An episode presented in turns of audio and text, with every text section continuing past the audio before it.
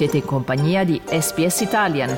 Trovate altre storie su sps.com.au barra Italian o scaricate la SPS Radio app.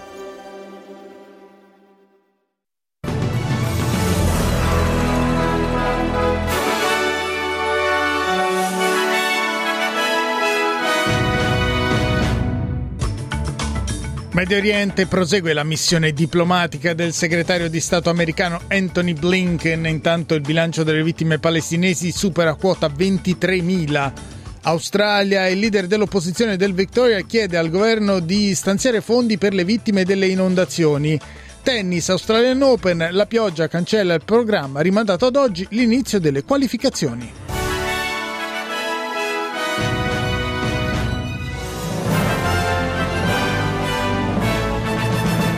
Di nuovo buongiorno da Dario Castaldo con l'aggiornamento delle notizie di SBS Italian di martedì 9 gennaio 2024 che apriamo dal Medio Oriente dove il segretario di Stato americano Anthony Blinken ha criticato le dichiarazioni irresponsabili e incendiarie fatte da ministri dell'estrema destra israeliana che hanno chiesto il reinsediamento dei palestinesi fuori da Gaza. Secondo la CNN Blinken ha affermato che ai civili palestinesi palestinesi deve essere consentito di tornare a casa non appena le condizioni lo consentiranno. Non possono e non devono essere costretti a lasciare Gaza, ha detto in una conferenza stampa Blinken assieme al primo ministro del Qatar Mohammed bin Abdurrahman Al Thani.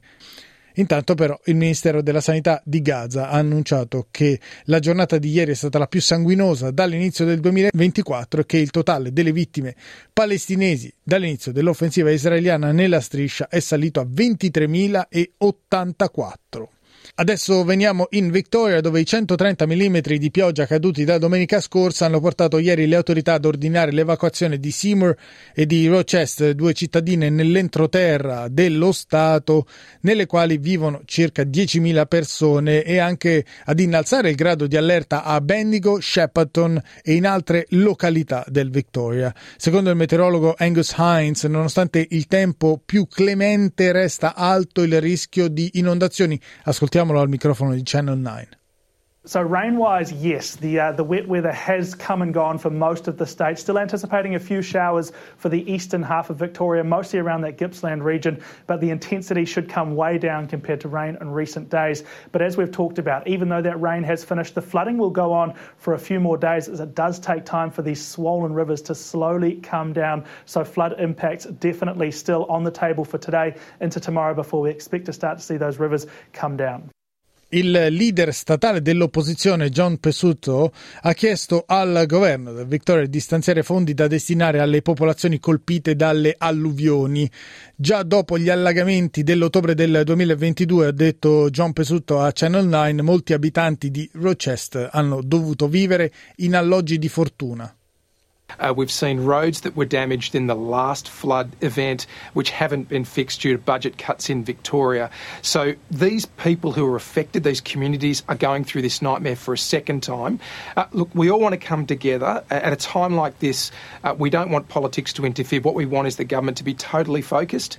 Uh, to come back from leave, get on top of the job, and make sure that people are safe first and foremost, and that then they can get the assistance they'll, they'll obviously need. Una notizia di tennis. Ieri la pioggia ha portato prima al rinvio e poi alla cancellazione del programma del primo giorno delle qualificazioni degli Australian Open. Il tabellone principale della prima prova stagionale dello slam comincerà domenica prossima, ma intanto da oggi 128 giocatori e 128 giocatrici disputeranno il torneo che consegnerà 16 pass per il main draw maschile e altrettanti per quello femminile. Al via delle qualificazioni ci sono ben 20 tennisti italiani italiani, 18 uomini e 2 donne e anche il contingente australiano è particolarmente nutrito. E con questo è tutto per il news flash di SBS Italian di martedì 9 gennaio 2024.